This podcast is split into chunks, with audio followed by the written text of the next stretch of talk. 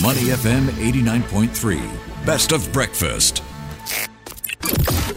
Mind your business. Only on Money FM 89.3.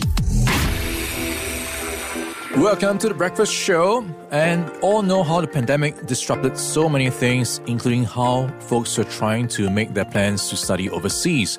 But, of course, now with that behind us, students are swiftly making up for lost time in pursuit of a study abroad experience. That is exactly right. And a survey by the Institute of International Education has found that a whopping 98% of reporting institutions offer in-person study abroad or a mix of in-person and online options. And that's a significant leap from just 31% during the summer of 2021.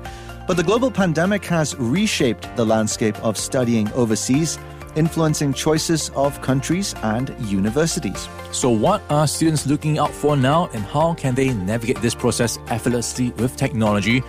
Joining us today is Fangzhou Jiang, co-founder and chief product officer of Crimson Education, who has come up with an innovative app tackling the challenges of the stressful application process and hyper-competitive admissions. So let's welcome Fangzhou. Good morning. Good morning, Ryan. Good morning, everyone. Good to be here. Hey, great to have you on. So you're an expert when it comes to overseas education. Give us an idea what's going on here. Now, how has the landscape changed in the past few years, especially with the pandemic disrupting the process? Absolutely. This is my 10th year looking at international students going overseas.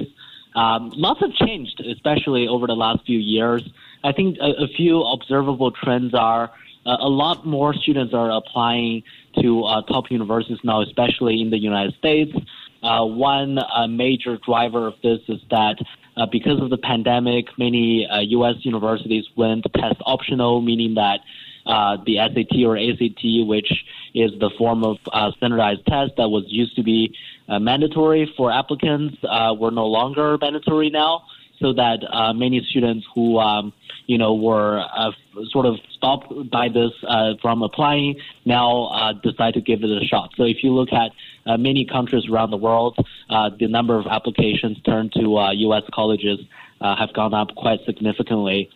In addition, lots of universities are becoming more and more flexible. They're offering way more opportunities for students to learn more about their universities and applying to their universities without the restriction before. For instance, in the UK, Oxford and Cambridge used to run interviews in Singapore in person or, back in their UK campuses. But now, a lot of the interviews can be done remotely. Many of the U.S. universities, they offer remote interviews, virtual campus tours, online information sessions for students to learn more about those opportunities. And more schools have rolled out online classes, remote, even degree options as well. So a lot of these flexible remote learning options were previously not accessible, but because of the pandemic now that many people are looking at it. And finally, I think given that the competitiveness is increasing, lots of students are looking at different options.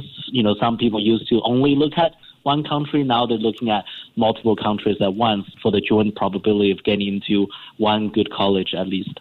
All right, let's touch on that. The primary considerations that students now prioritize when selecting universities and countries. I remember when I was going through the process some 19 years ago now, I looked at a number of things, whether it's located in a big city or a college town, maybe its reputation, maybe the areas of specialization that resonated with me. How has that changed with the evolving landscape of overseas education changing as well? Definitely. First of all, I think the prestige, the international brand is definitely still the number one consideration for many international applicants coming out of Singapore, China, Korea, India, and many other countries. They definitely look at, the reputation, the ranking, the acceptance rate, and the competitiveness. Lots of people have seen that, because of the pandemic, because of many other things, the world's most valuable companies are constantly changing. But if you look at the world's most prestigious universities, they're still Harvard, Stanford, Oxford, Cambridge, etc. So lots of people still stick to that. In addition, people look at the majors, the programs that these universities offer. So nowadays, universities are going increasingly interdisciplinary. They look at, for example, at the University of Pennsylvania, they have, the very prestigious Huntsman program, the M&T program, et cetera. They combine students' interest in business alongside, engineering with international studies, so on and so forth. A lot of these special programs are very, very interesting. And they also look at employability and career support post-graduation as well, especially, in today's economic climate, which is getting a little bit tougher for some of the graduates. They want to make sure that they're well-positioned for a job on Wall Street and Silicon Valley or other places, mm-hmm. or more and more students are going for entrepreneurship as well. So they're looking for support in that area too. Yeah, Fangzhou, let's take a step back and walk through that journey of applying. Give us an idea. Crimson Education is trying to make it easy, of course, but what is the process like? What is the paperwork, the hours that you might need to invest in? What is the challenge when it comes to applying for an overseas education in the US and UK? Yeah, great question. So, first of all, we can use the US as an example. The US has by far the most comprehensive and complex application process compared to many other countries around the world, especially in Singapore. I mean, if you really do well in your A-levels or, the IB, you will be, well set up for, places at NUS mm-hmm. or Nanyang, et cetera. But that's not necessarily the case with U.S. colleges. They employ what's called a holistic evaluation process, which means that they look at students not only academic performance, but they call it intellectual vitality, which means students' curiosity and initiative beyond their learning in the classroom. They also look at students' extracurricular involvement, leadership, sports, music, and talent in arts, performing arts, etc. And on top of that, they look at students' fit, demonstrated fit with the college, whether they subscribe to the vision, whether they possess the characters that the schools are looking for, whether they're mature, whether they contribute to different diversity and perspectives and so on and so forth. So they look at this whole thing. So because they look at so many factors, number one, the application process itself becomes increasingly complex. You have to fill a very long form on what's called a common application, which is a platform that most colleges use. You have to request, 3 or more letters recommendations. You have to write many essays. When a student applies to an average of 8 and to 12 schools, you'll be writing like 20, 30 essays. You'll be going to multiple alumni interviews, often happening in Singapore or online. So the process here is incredibly comprehensive. But what's even more important is that, what I just talked about is the final product, right? Like, what you showcase on the application. But the thing is that it takes years to build up an impressive profile in your academic journey, in your extracurricular portfolio. So that's why, for students who's looking to embark on this journey, we work with them a few years out, sometimes even before they start their JC or when they're still in their, secondary school, so that they can be well prepared for, the grueling journey later on. All right, if you're just joining us, we're in conversation with Fangzhou Jiang, co-founder and chief product officer for Crimson Education. They've come up with an app that tackles some of the key challenges of the somewhat stressful college application process. Fangzhou, it's clear that your app consolidates the cumbersome application process as you've described, but how does it bring forward to admissions these applications in terms of giving students a strategic advantage? How do their applications actually get eyeballed? What do you do to help with that? Absolutely. So I think that students' 4 year of, final 4 year of high school will be evaluated by admission officers in a mere kind of 8 to 12 minutes.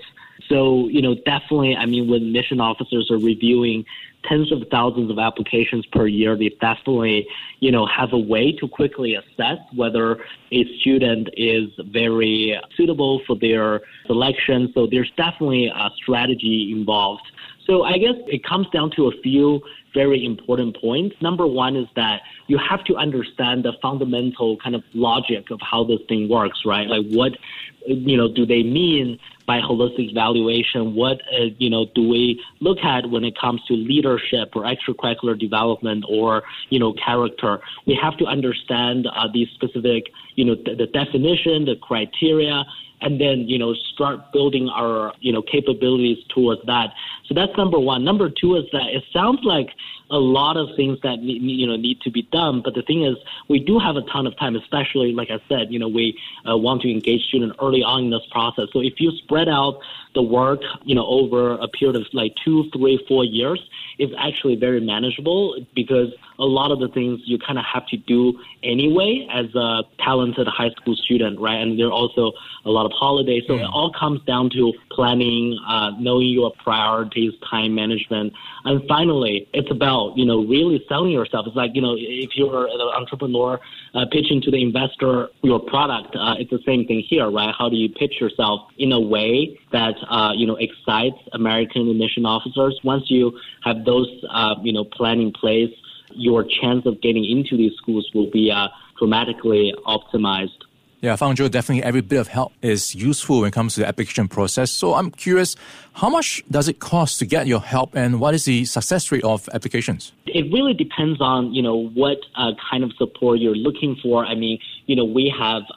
on the lower end, we have, relatively light mentorship support that costs, anywhere around 10,000 Singaporean dollars, all the way to something a bit more, comprehensive and, detailed support that goes upwards of 30 or more. It really depends on the type of support, right? Like, on the basic level, you're assigned a strategy consultant or a counselor who will work with you on an individual basis, meet with you regularly to discuss strategy, right? Like, what direction should you study towards, how do you plan your extracurriculars, and so on and so forth.